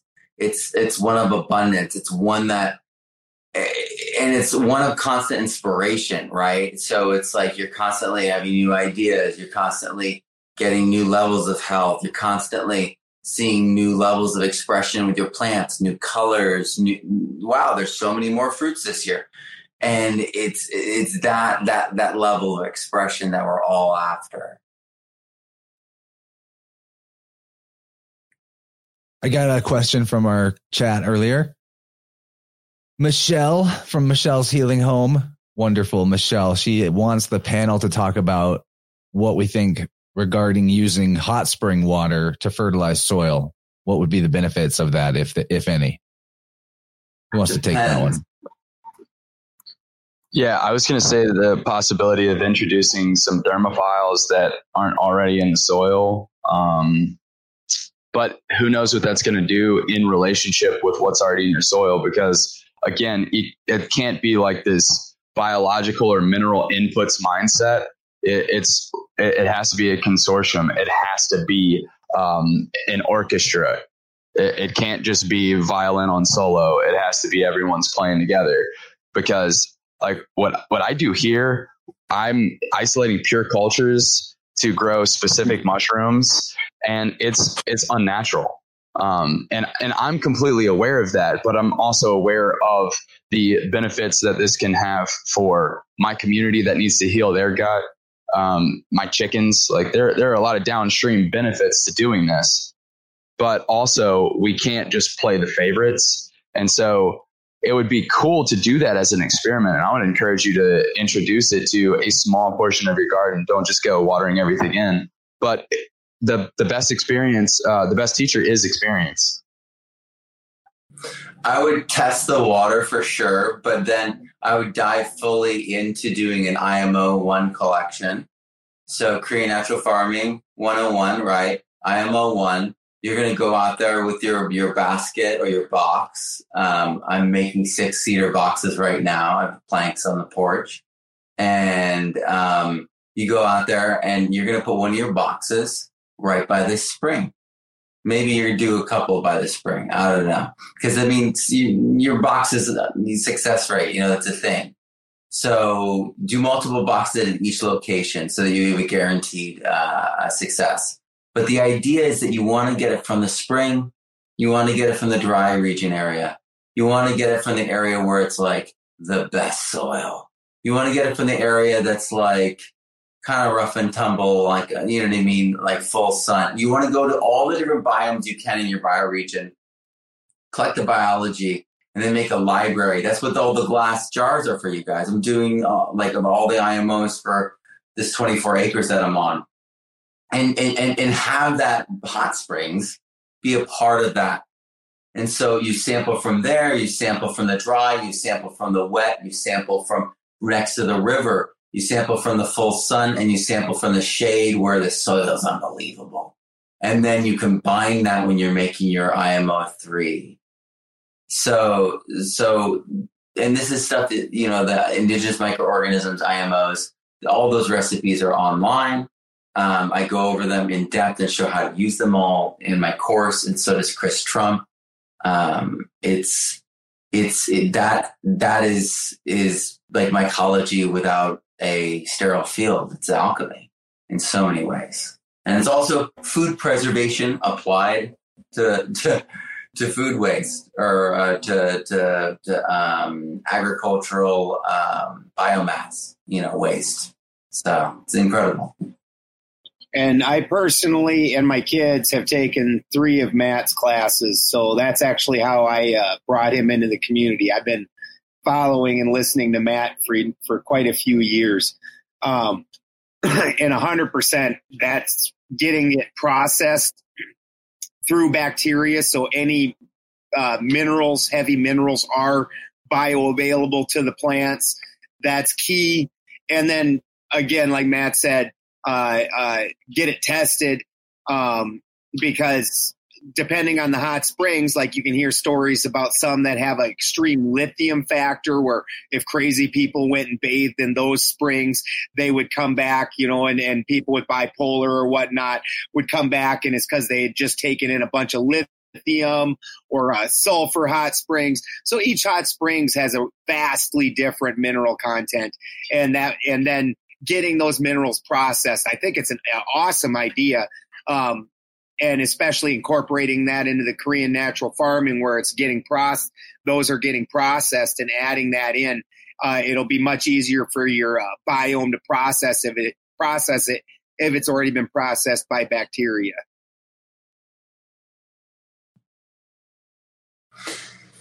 Yeah, once we figure out that the layer of our reality is determined and controlled by little microorganisms that we have a hard time keeping track of, but we know we're held like not hostage by, but they hold the keys.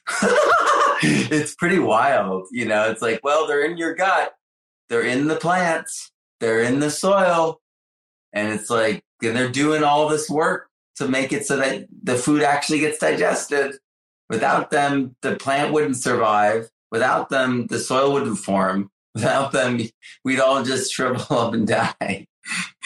it's incredible. Yeah, that kind of goes into like Wu Wei is and, and, focusing on those three things that I was I was talking about earlier is you you just kind of do those as a natural byproduct of of your being and it's just part of going with the flow because those microbes in your gut also make reward mechanisms. They they make vitamins. They make them available. They they help in the process or directly make a lot of hormones, which determines and furnishes your attitudes for the day and the week and the month. And you know there are times for uh, for feeding those for for feeding those specific bacteria and you know i think uh, not to offend any vegans but i think that the vegan psyop comes in that you're supposed to do that all the time but it's really just supposed to be a good cleansing diet that allows your body to uh, to declog your liver that's a really important one declog your uh, your gallbladder really cleanse those important organs and uh, keep your lymphatic system going because your lymphatic system doesn't have a pump. Your movement is the pump. Like you have to keep it going. Yeah, yeah, there you go. Um, and so recognizing these these principles, and I kind of want to circle back to the Kybalion. The principles are few, the applications are many. You just have to recognize the ways in which they are applying to your life, your current circumstances, um, because you are going to be moved by them. They're higher principles. So you can recognize them to, to be able to dance with the application of the principles, or they'll be applied to you uh, regardless. And so, you know, groove with your microbes uh, do some microbe farming do it in your soil do it in your gut and it and it's also not just in your gut you know it, it's spread throughout your tissues your it's not like your uh, your your thigh or your your pinky finger are sterile. They're they're not. That's a false uh, that's a false idea that we're given. Um, especially whenever it's like, oh, we're gonna we're, we're gonna do some surgery for you, and it's it's why they right right exactly that face. But whenever they're doing surgery, is that they're opening you up to the external environment. Your micro your micro environment's not not ready for that, not ready to to get messed with in that way and you, our tissues aren't sterile. Like there's there's no part of us that is not living, and it, that's a big concept for people to understand, so they don't have this fragmented, um, compartmentalized way of thinking that it's okay to remove parts from yourself. It's not. That's not how we were made. The, if we're made in the image of the Creator, uh, then we're not supposed to be pieced and parted. 60% of what touches our skin goes in is something I was taught like a few years ago by this woman who gets a huge amount of her nutrition through her skin. She bathes in nutrient baths. and and it, they've they've shown that it goes in that you and and I mean that's why they do, can deliver medicine by you know by pushing it against your skin now, you know, and and patches and stuff. Yeah, so and, check it out. I uh, the average son, cannabis grower, the average my, cannabis grower spends as much time on their uh, actual sprays that they spray on the plant.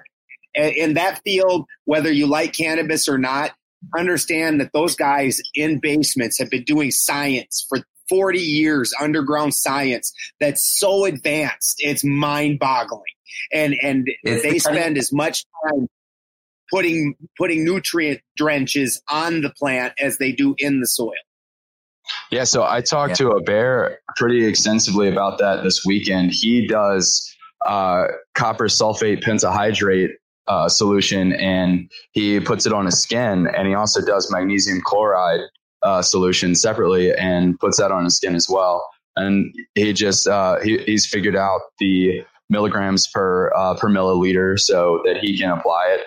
And uh, this weekend, my son and I we both got bitten by ticks, and uh, Tippecanoe Herbs gave us some lymphatic support and immune support uh, tinctures, and I mixed those equal parts, uh, one to one to one with uh, DMSO and was applying those topically at the bite site and at the ma- and at the next major lymphatic uh, vessels. And it, it was really amazing to see just in 12 hours how much inflammation around those sites were uh, were completely diminished. DMSO is such a wicked solvent. That stuff makes things just go wow. That is that's yeah. like that's like making it just wide open. Yeah. So, so have you heard that it can make things cross the blood-brain barrier? Oh, hundred percent. And also, I I'm real fickle about DMSO because, like, I live in Northern California. Well, it also makes like things like poison oak soak into my body really nicely, and I don't like poison oak at all. I'm suffering from it right now. That's why my face looks so wrinkly and red because I'm poison oak to beat all hell now. It's you know, it's and DMSO just makes that bam. Whatever you're right, trying to transition into your body. That's part of why when you put DMSO on, it's important to watch what you're uh, putting on your body, especially the direct contact spots of the DMSO. You don't want to put uh, uh, unnatural fibers on there. You don't want to put heavy chemicals like things that you put in the dryer uh, with uh, like uh, dryer sheets and things like that, that's going to just eat right, it go right into you. And so you, it's yeah, yeah, just no dryer bad. sheets. yeah, just no dryer sheets in general. You don't even need it, but also like no, careful. Yeah, yeah, and careful if you're applying DMSO. Uh, I saw someone said they're using it daily. Careful if you're applying DMSO and you're like coming into contact with other things in your environment that you may not know that, that are surface treated or something like that. It, there's not always a chain of custody with what's going on in in your local environment. So you really have to be careful, especially if it's still in the palms of your hands, because you're you're you're touching your phone, you're setting your phone down, you're you're you're, you're touching many different items, um, and also be careful of like heavy metals and, and other chemicals. You know that it's in the it's in the sea breeze. It's in the sea breeze It's partial part of what makes rain. DMSO is? Yeah. Yeah. So is that so, why so, like people consider was, being by the sea in the olden days like good for your health because they're actually absorbing well, some salts and minerals just by ions. being there? Yeah. You're soaking in ions. Also, that's part yeah. of it. So I'm wondering especially with what uh, he just said about the phone um, if the you're taking in the negative radiation from your phone through the DMSO in a much heavier way, the same way you would be taking in the positive ions from the sea uh, while you're sitting there through the DMSO.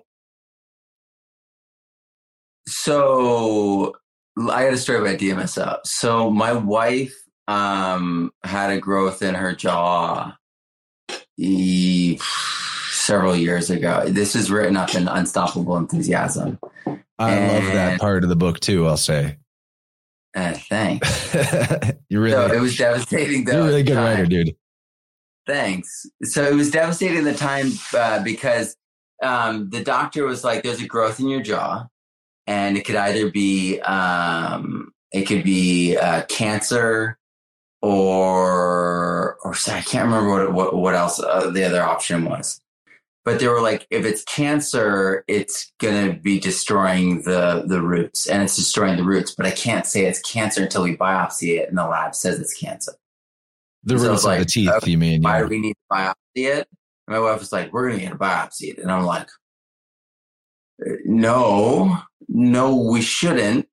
And, and, you know, I didn't marry a pushover at all. And so, A, she didn't, you know, she wanted to do the biopsy, and I was convinced the biopsy was going to open it up and then have the the cancer spread. And she's like, now you're just like hexing me. You know what I mean? And so I, it was like a huge problem in my relationship.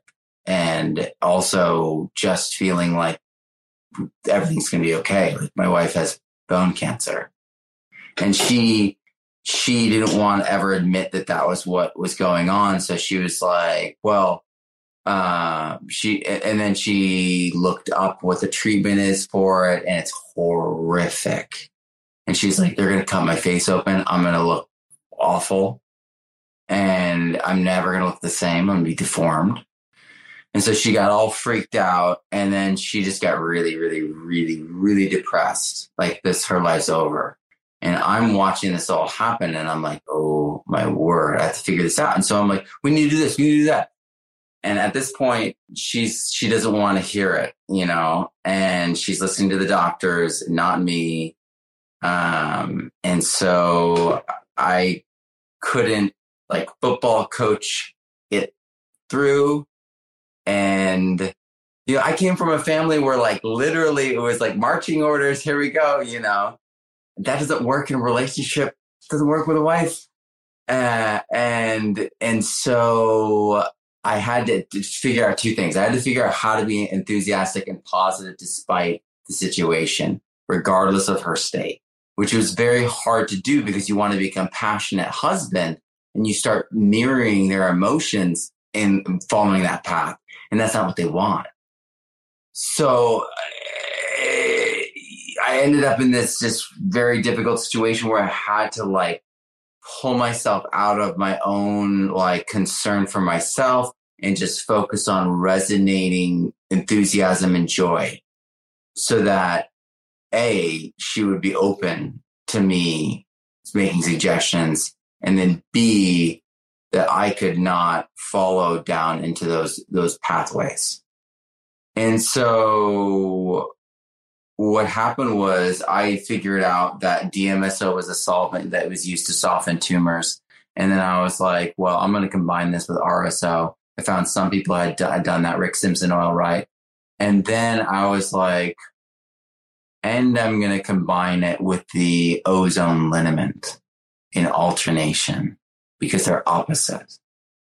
And so the heavily reduced low pH RSO and then the oxidizing high pH liniment, which is ozone, which oxidizes everything, right?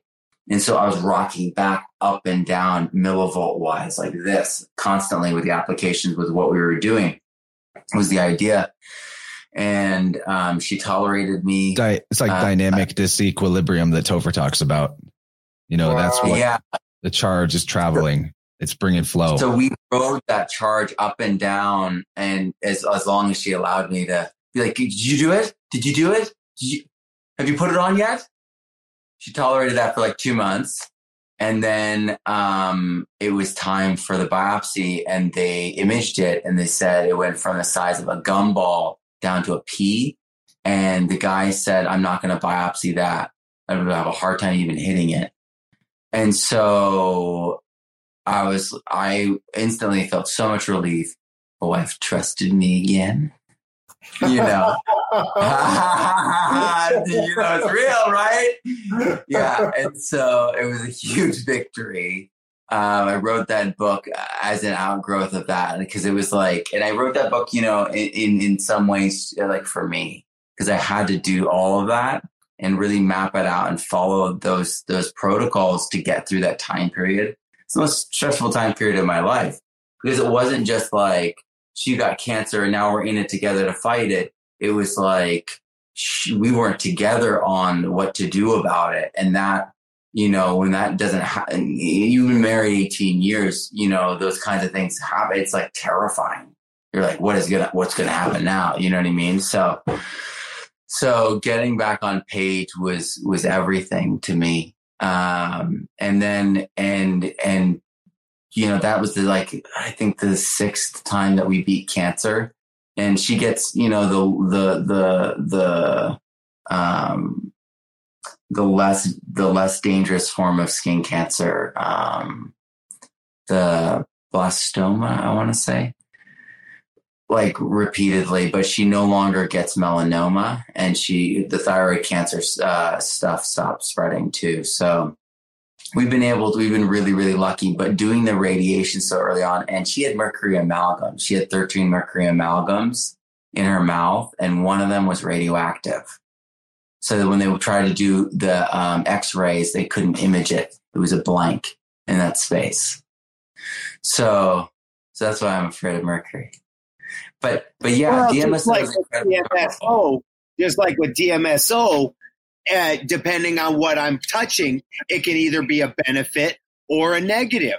If I'm touching poison oak, I'm not real happy with DMSO oh. at the moment. If I'm trying to soak in something beneficial that doesn't make my whole body break out red and itch and suck, then I like DMSO. So it's, you know, it's a solvent. You got to treat it like any other solvent, brother. So wait, so metal, so so mercury's like the metal solvent. Yes. When you say amalgamate, it's just it's being a solvent for the gold and just sucking it in. And then all you have to do oh, is vaporize the mercury and it's there's the gold sitting right there. So that's that's the way they traditionally gold. So just like with water, water's your solvent for like Kool-Aid. If I dissolve the water or if I vaporize off the water, there's that Kool-Aid sitting right there. It's just it's just the metal level solvent.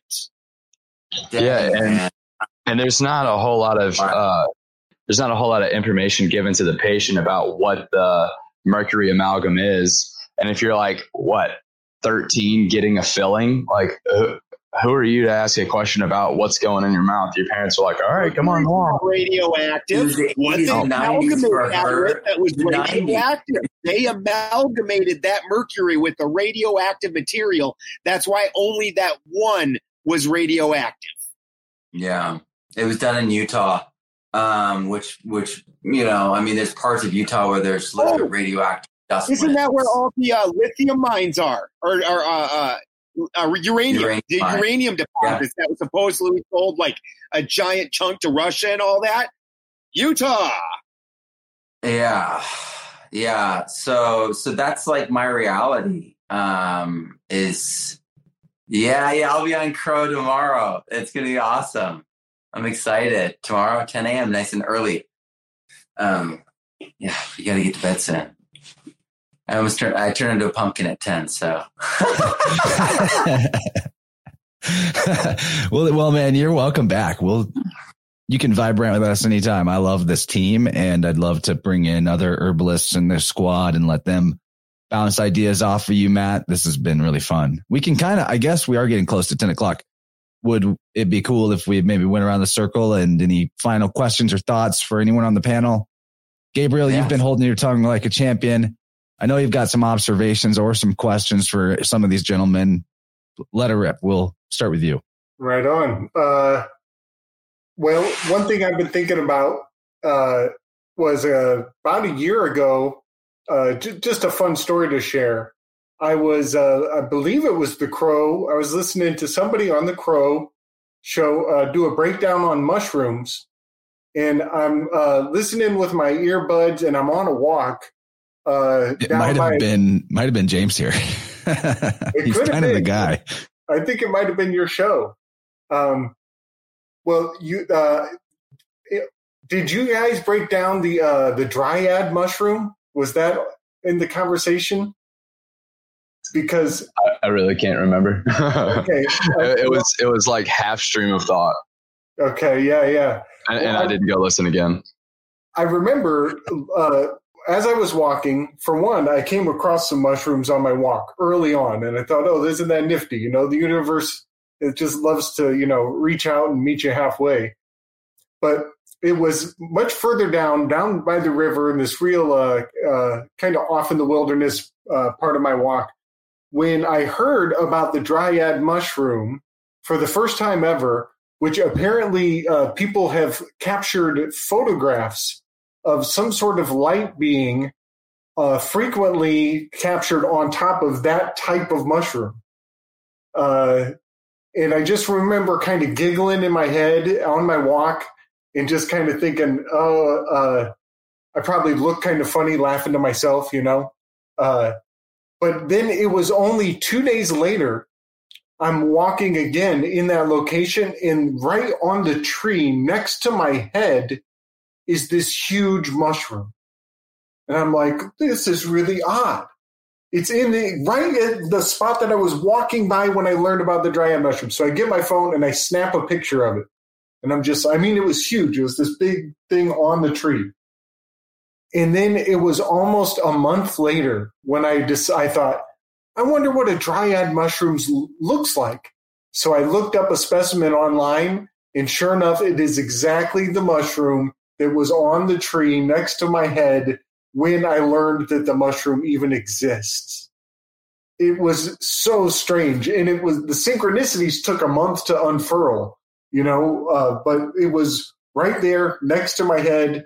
Uh, the only thing I needed was maybe a little mysterious light uh, sitting on the mushroom would have been cool. But uh, so yeah, the um, mushrooms they're they're fascinating. There is so much more going on than we'll ever uh, have words for.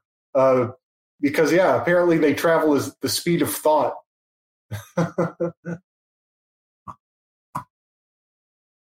Yeah, the the Earth's uh, internet system, man. Right, and, right. And I I think that that's one of the things that people find with using uh, psilocybe mushrooms is they they find themselves in the flow of the internet because like you're still myceliated, you still have fungi all inside of yourself, and if you can find your point of resonance and you can start to uh, disentangle your your uh, your Gordian knot, then, then you can free yourself. One, one of the things I thought of earlier, man, was you were talking about initiation, and we initiate ourselves. Like everything that we read, every symbol that we uh, cast into our minds, everything that we meditate on, we're we're participating in our own initiation. And I think that there is some serious gravy in the placentophagy because it's both the it's both the Y and the X chromosome. Well, from I've got two boys, but the X is the same X of your uh, of your wife and of her mom and, and on and on and on in that same fashion. And then your Y is the same as your dad's in, in, in our case. But if it's if you have a daughter her X is the X from your mom. And so it keeps that there's like no matriarchal lineage break or anything. And I think that there's some serious gravy to to kind of kind of start mixing together with that and uh, recombinant DNA and horizontal gene transfer is that there could be pieces of genetic information on those chromosomes that are encoding particular ancient knowledge of whatever. And I think that I think that each individual has their own makeup of it, and you go in and decode that, and then that starts to precipitate synchronicity in your life. It it's starts, like whatever was original is always there. Yes, yes, and so and, and, we're and we are participating in it. We're not just bystanders. We can go about it consciously through our consumption, our meditation, the media, um, anything that we're going to have our diet composed of, whether it's the air, the mind, like uh, the air, media, um, or water, food, whatever it is that we're consuming and interacting with, like we're having that conscious participation, which goes back to no one's doing it to us. There's not some guy with a leather with uh, a leather boot on coming to put his boot on our necks. That's it's my what, personal conspiracy theory: is nobody's in charge. Nobody's in charge, dude. No one's at the wheel, and that's the problem. Is that most of it? Uh, I'm I'm not going to include everyone, but a lot of people aren't at the wheel of their own life, and thus they're on the wheel that's of karma. Bottom up problem, yeah. And, and, thus they're on the wheel of karma. They're and they're going to be swayed and moved by the energies that spin that wheel, man. And so we can we we stop the wheel of karma by uh, being our own Messiah. We save ourselves. We we take ourselves off the wheel of karma. We take ourselves down from the cross. Um, I was given a wedding gift by my sister's um, godmother, and she was a really good friend of my mom. And she sent us a present for um, for our wedding, and it was a crucifix with Christ on the cross. And I unboxed it and I was not very happy with seeing it because it, I don't like the image that it conveys. And so I packed it back up, and my mom had been trying to get my address to get this package to me uh, from her friend. And then about a month later, she came to my oldest son's birthday, and I told her then, I said, Hey, mom, um, you know, she sent this package, and um, and I, I don't know what to do with it. I appreciate the sentiment, but I don't like the image and I don't want to have it displayed in my home. And she pulled out this instead and said that she brought this for my second son, Emmanuel. And I was just flabbergasted because I was like, whoa, that's actually more of what I was going for. Not just, oh. yeah, not, not just Christ on the cross because Christ is risen in all of us. Like if if we so choose to uh, to bring ourselves down from our own cross, then Christ is risen and is alive and well. And I didn't like the image of Christ being dead and on the cross because it, the story doesn't end there. So why the heck is that a gatekeeper? Because that imagery is totally a gatekeeper for a lot of people. And uh, yeah, I don't know how to end this segue, but there, there's some that gravy. Cool. That is awesome. That was badass. Yeah, Matt, I know you were needing to go sooner than later. So do you want to give us your kind of closing thoughts as we go around the circle here, buddy? I see you move Heck locations. Yeah, my phone died at 10 o'clock, which was, I didn't, I, didn't I thought you were just like peace, which is totally fine. I mean, like that was you said the, the calendar. Dies. I'm like, the no fairy godmother showed up. time to go to bed. yeah, that's the sync, synchronicity, bedtime. Well, you know, eat, sleep, you know, manure well. These are things that I believe in. Um, it's really wild when you actually live a pattern, your body wants to live like a pattern. And then Circadian body, rhythm, yeah. Yeah, it's amazing when you obey what your body. We just did a whole show on healing like anything and everything by getting your light life right and thus your circadian rhythm aligned. Yeah. Heck yeah. And to that end, I'm going to scurry off to bed because. Thanks for joining us, man. It's been really fun. I love your vibes, dude. And I have so much Thank to learn so from much. you. I appreciate the time. I just Thank wanted so to say before you go, Wheel of Time was epic. Epic. Oh. When you said that, it's like, I don't know. I'm like, what? Come on. yeah. Yeah. You know, I, I think that is probably one of the most potent concepts that people don't understand. We start that over? You kind of lost reception for a sec. Another time. um, yeah, the the, so the bedtime anyway, fairy is I have really hitting you hard with the tech thing. So of course thing. starting on Monday. Um, I'd love for you to all be part of it. Um, we're going to be delving into the mysteries of soil, the microbes of soil, and so much more. Uh, you can find regenerativesoilscience.com. You can find information about it on there.